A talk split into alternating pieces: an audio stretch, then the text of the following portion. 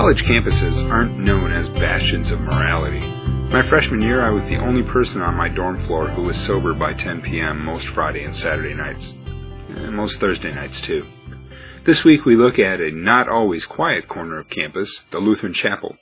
We also look at how to reduce the noise level in your life with our tech tip and suggestion. Then stay tuned for a handful of announcements and requests. Proverbs 22:6 says, "Train up a child in the way he should go, and when he is old he will not depart from it." But if you want your child not to depart from the Word of God when he goes off to college, what resources are available for the college student to keep him in the Word, to continue to nurture the faith given in baptism and nurtured up to that point? One answer to that question is campus ministry. And we have Pastor Max Mons, the campus pastor at St. Paul's Lutheran Chapel on the campus of the University of Iowa in Iowa City. Welcome, Max. Thanks, Bill. So how did you get involved in campus ministry? Well, I got involved in campus ministry when I was a student at the University of Michigan. Uh, I came from a rather nominal Christian background and a Reformed background at that, and got to the University of Michigan and started looking for a church and went to the Charismatic Church and went to the Reformed Church and found that I heard about a Jesus that wasn't very real. Uh, he was like the flowers in the sunshine, and if my life was with him, everything would be perfect. And I thought that just wasn't reality. Uh, so I had a couple of buddies who lived a floor below me, and I said, "Where do you guys go to church?" They said, "We go to the Lutheran Campus Chapel." And I said, "Well, I'll go with you." And I went, and I was amazed. They had this little red book, and we started on page five, and we got to page fourteen. We were done, and the pastor would read a passage of scripture, and he would talk about that passage. Uh, he wouldn't talk about his own agenda, but he talked about what the Bible had to say and about what Jesus had done for us. So I went one Sunday and then I never stopped going. And uh, it was about my sophomore year in college I got confirmed at the campus chapel at Michigan and was a part of the peer ministry team there and worked there during the summers. And uh, it was really through the ministry there that I thought, maybe I should be a pastor. And, uh, and that's what happened. So, kind of a funny thing. Huh. So what kind of specialized training did you need for campus ministry? Well, when I got out, I spent the first four and a half years of my ministry in rural ministry and then got the call into campus. And I think that four and a half years of training in just a regular parish setting was very valuable because you learned a lot about the situations and the home congregations that the students come from. In terms of being in campus ministry, one of the some of the things that I found that have been exceptionally helpful have been extra classes in counseling that I took as a part of a Masters of Sacred Theology program because you do do a lot of counseling. Mm. Um, big life issues, uh, in terms of things like marriage or a parent dying, uh, down to things like uh, my boyfriend told me he doesn't want to see me anymore. Uh, but all those things are, are are a big deal and big things in the lives of students. So I'd say counseling is one. Uh, the other thing is a lot of study. Uh, these students are used to sitting at the feet of the finest minds in the state of Iowa, and when they come to church, they still expect to have in-depth Bible classes and uh, they actually do want to know, well, what would be the Greek word there and why would it be important? um, so the academic side is, side of things is, is also rather important. So a lot more research then. A lot more research into things, yeah. yeah. Hmm. So can you share a bit about the history of the Lutheran Campus Ministry program? Well, campus ministry at, at Iowa uh, started in about 1924 when the Iowa district of the LCMS recognized a need for a permanent congregation in Iowa City, and they installed a man named uh, Julius Friedrich in 1924. And he had three jobs. Um, he was the institutional chaplain, he was missionary for Iowa City, and he was a student service pastor. And history shows that he did the work of three men and that he did it very well. In um, 1924, the Iowa District, in conjunction with the National Lutheran Education Association, uh, purchased the property that we sit on, which is at 404 East Jefferson Street. And after a few years, they built a combination chapel and lounge and pastor's residence. And they dedicated that in January of 1927. uh, for a complete cost of about thirty-five thousand dollars. Uh, and there was a small congregation here uh, that was here for quite a long time, which then uh, split uh, to form our Redeemer congregation in Iowa City. And not long after that came the decision that the campus ministry in Iowa would be a dedicated campus ministry, uh, which means while we do have a, a small permanent congregation of maybe 13 to 20 people, the emphasis is on the students and training them. So when you come to our chapel, you'll notice that the the ushers are between 18 and 22. Our um, our president uh, can off is well, he's graduated now and, and is, works as a social worker, but many people on our church council are, are still doing their undergraduate programs or their um, graduate programs. Uh, so we look at it as a time to train them and, and move them on uh, into regular congregational life. And we've had a number of our alums go out now and uh, get settled in an area and join a congregation and get active and their pastor and people in the congregation will say, well, how did you learn to do all this? And they'll often point back and say, well, we, we did this at the chapel at Iowa and we got a lot of training there because if we had to do it, there was nobody else to do it. Mm-hmm. Uh, so it's, it's a big part of what we do and that's a little bit about how we, how long we've been here. So about 80 years all told. Wow. So what kind of communication do the various LCMS campus ministries have with each other? There's a lot. Um, there's really two organizations. Uh, there's Lutheran Campus Ministry Association, and then there's the Higher Things Christ on Campus uh, Association. And each sponsors conferences and uh, workshops, usually during the summer, and uh, have they have newsletters and various things. And for me personally, I have a group of uh, campus pastors, uh, a lot of them at Big Ten universities, Minnesota, uh, Indiana, one out at the University of Wyoming, uh, and we email regularly and discuss various topics with one another, various things that we're dealing with, and try and get guys to uh, give input and get ideas about what we should do or a good way to handle things. Uh, but the conferences are, are a pretty valuable thing to go to and to mix it up with the other campus pastors and gain new ideas and new insights into what's going on. Okay, you mentioned the students going into the local congregations after once they're done at university. How does the campus ministry complement the ministry of local congregations? Well, I think it does it very well. Um, that's kind of a loaded question. If if you've got a town gown situation, well, then you have students working within a a regular congregational setting and, and getting involved in that way and getting some training and and uh, giving the congregation an opportunity to help the students and the students an opportunity to help the congregation. But as far as the complement goes, once the student is done and moves on, they'll often go in having a wealth of experience that they may not have gotten unless they were involved in a campus ministry. Uh, like I said, for a while here, for two years, my elder was a finishing up pharmacy school. Uh, so he was 22, 23 years old, serving as elder. And he was assisting me and making calls and helping out with things so that when he gets into uh, a congregational setting, I think he'll have a lot of understanding of how a church council works, how a board of elders should work, and also be able to bring some things to contribute to that. So we really see it complementing the local congregation and the and a, a regular congregation, if you will, and that once the students get out, they've gotten some training, they've gotten some experiences uh, that they can bring to the table in help and service to whatever congregation the Lord uh, puts them in when they get out. So, do you have any stories from your experiences that you'd like to share?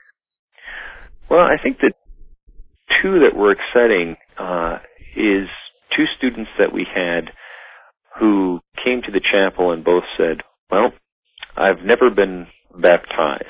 Uh, and to take those two through instruction and then to bring them to the font and and be a part of that uh, was wonderful. And it was wonderful to see God do his work in them through word and sacrament but also wonderful to see how the other students uh, embraced these two and welcomed them and did so much to reach out to them in, in love and in service and help them through their catechetical studies and their preparations for baptism, and to see that uh, they fully welcome them. Another exciting thing is for us is our we have some work with international students, and I just got done before this interview uh, doing a Bible class that involves about five or six uh, women from Korea, uh, and at various stages. Some of them lifelong Christians, some of them. Today we had one who knows nothing of Christianity, simply was given a Bible by a friend, and then the friend brought her to this study today. Uh, so that's an exciting thing to be a part of that uh, seed planting and kind of grassroots evangelism efforts because uh, we never really know who's going to walk through the door.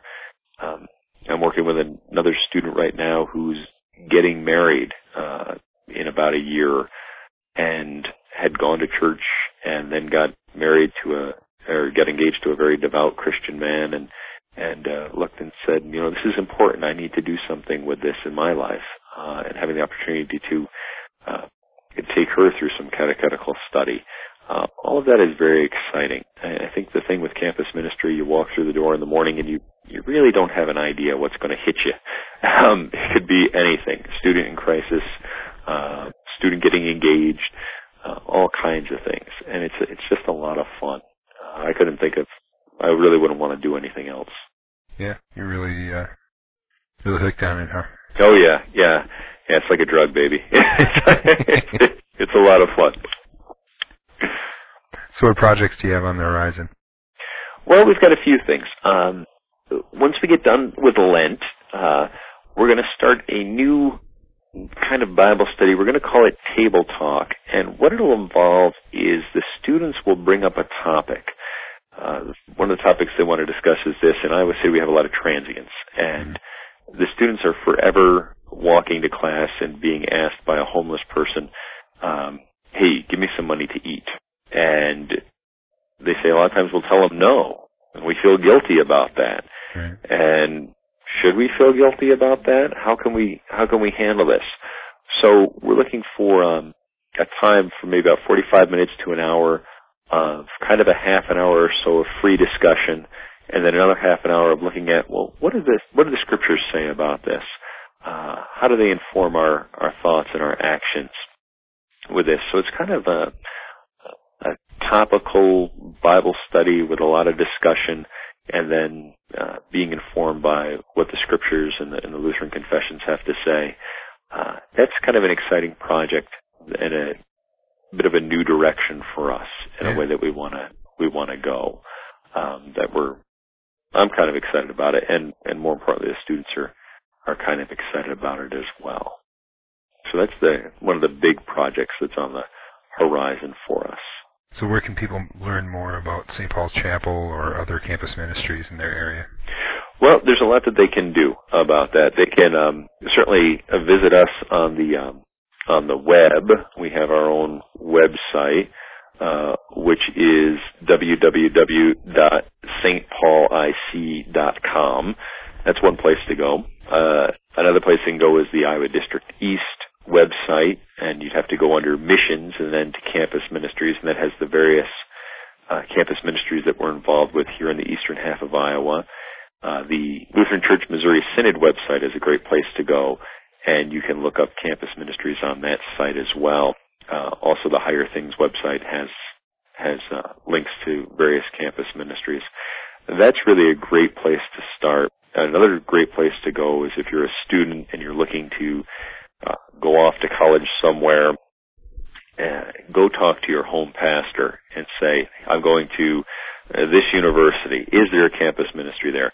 And let them look it up in the annual for you. And I really encourage students to get in contact with the campus ministry before they leave home so that they know what are the service times, is there a bus, how close is this to my dorm, what's the schedule, uh, because when you get to college you get swamped whole lot of activities and everyone wants you to be involved with everything. And going into uh, the, that new situation, having it already made up in your mind that I am going to attend the campus ministry and I will be there uh, for the divine service and a Bible study is a great way to start uh, because everything's so new and to know that you can have uh, opportunity each week uh, to go and hear about the one who doesn't change, uh, our Lord Jesus, is a great blessing uh, when you're in a new place and trying to get established. Also, if uh, pastors know of their uh, members who are going to be attending somewhere, um, it's a good idea to contact those campus ministries, pass on information. You guys get a lot of those sort of contact information kind of things, or yeah, we do, um, and that that's a wonderful thing. If the if the home pastor knows that a student's going to a particular university and there's a campus ministry there, if he can give that campus pastor a call, that's very helpful.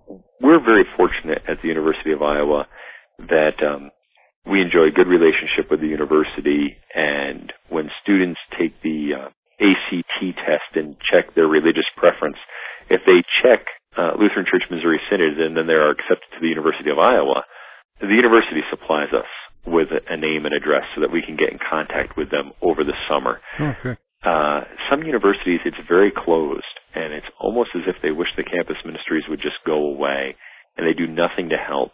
And the pastors are really on their own to try and find these students and let them know about what they're doing.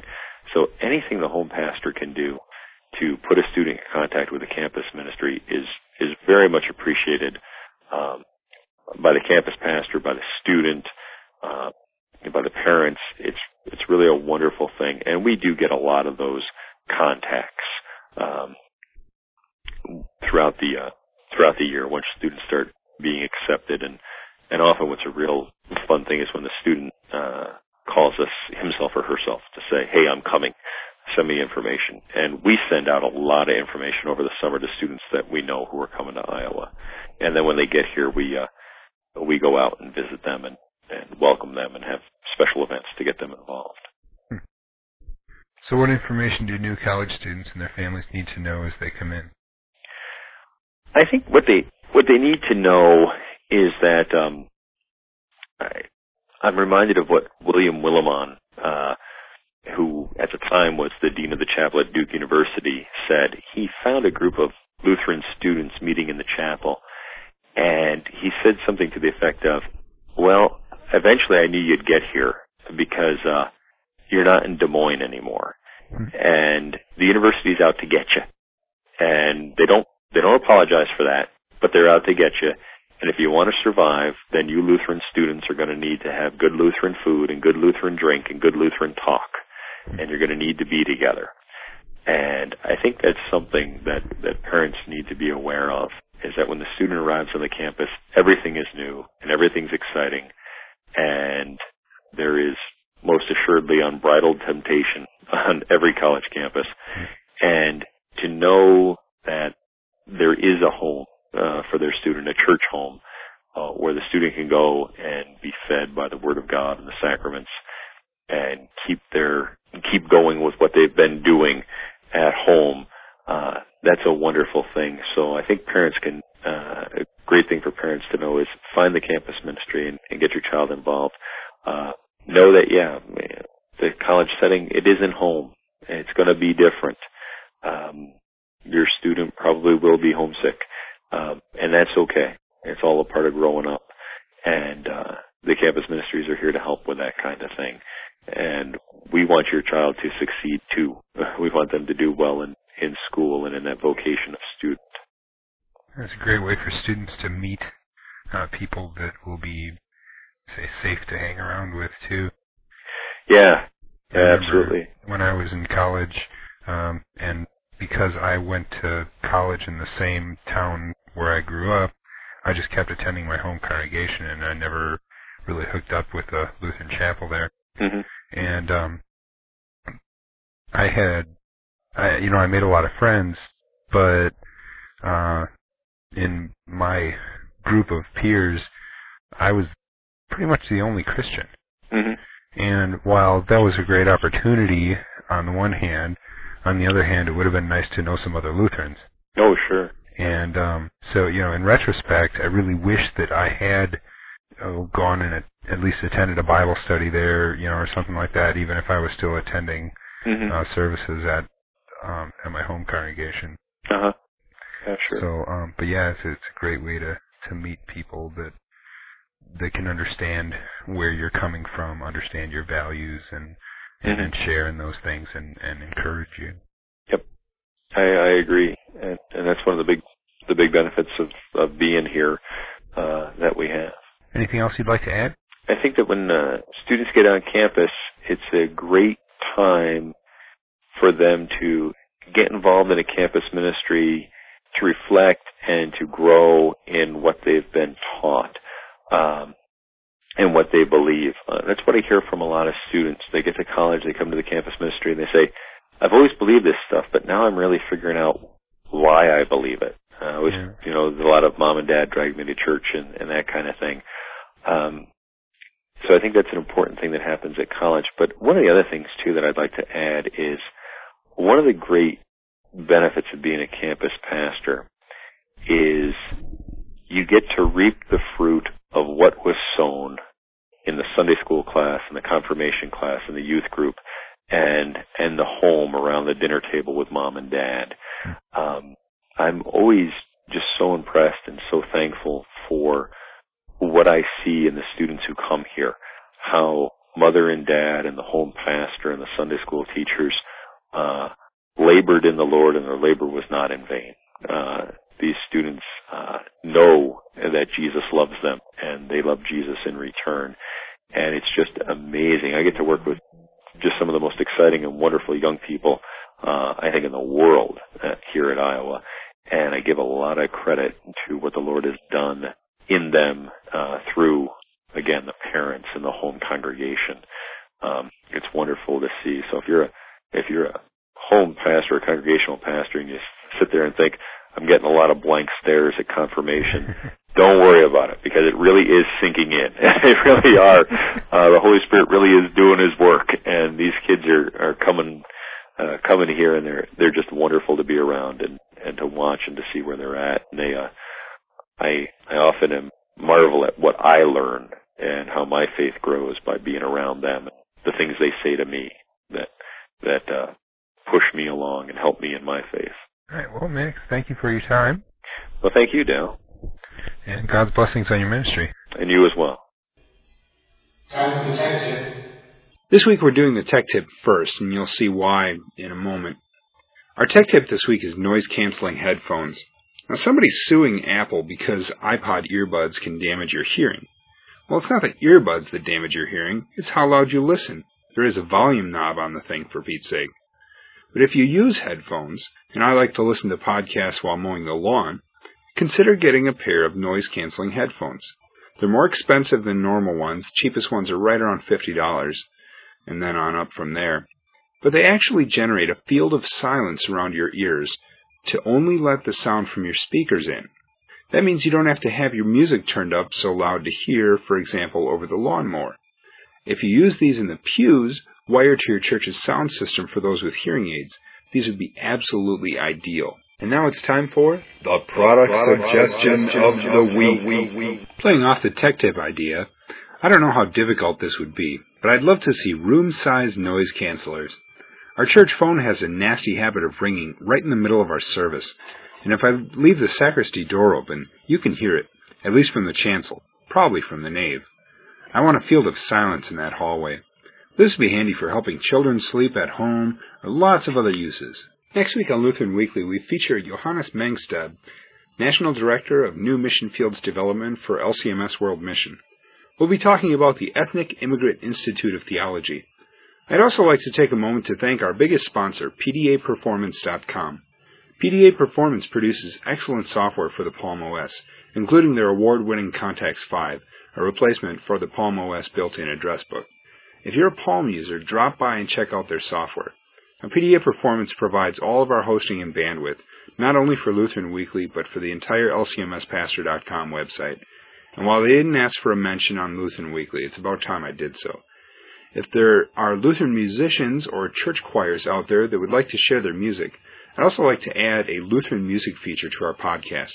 If you have a recording you'd like to share, make sure performance rights cover broadcasting.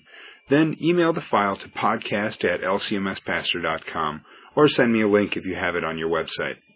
And finally, if you're subscribed via iTunes, there's a link in the show notes.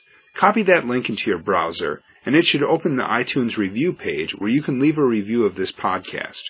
Or you can just go to the iTunes Music Store, type in Lutheran Weekly in the search box, and you'll find it there. Now be honest, I don't need flattery, but post your review. If nothing else, it'll let the world know that people actually listen. If you're subscribed through another service, by all means, please go leave reviews wherever you'd like. Thanks. Well, that closes the book on another Lutheran Weekly. Remember that you can post comments on our forums at lcmspastor.com slash forum and ask questions of upcoming guests. Your questions will be read on the air during the interview. If you'd like to leave a voicemail to be aired on the show, you may call 206 339 7909 to leave a message. Thank you, and the grace of our Lord Jesus Christ be with you.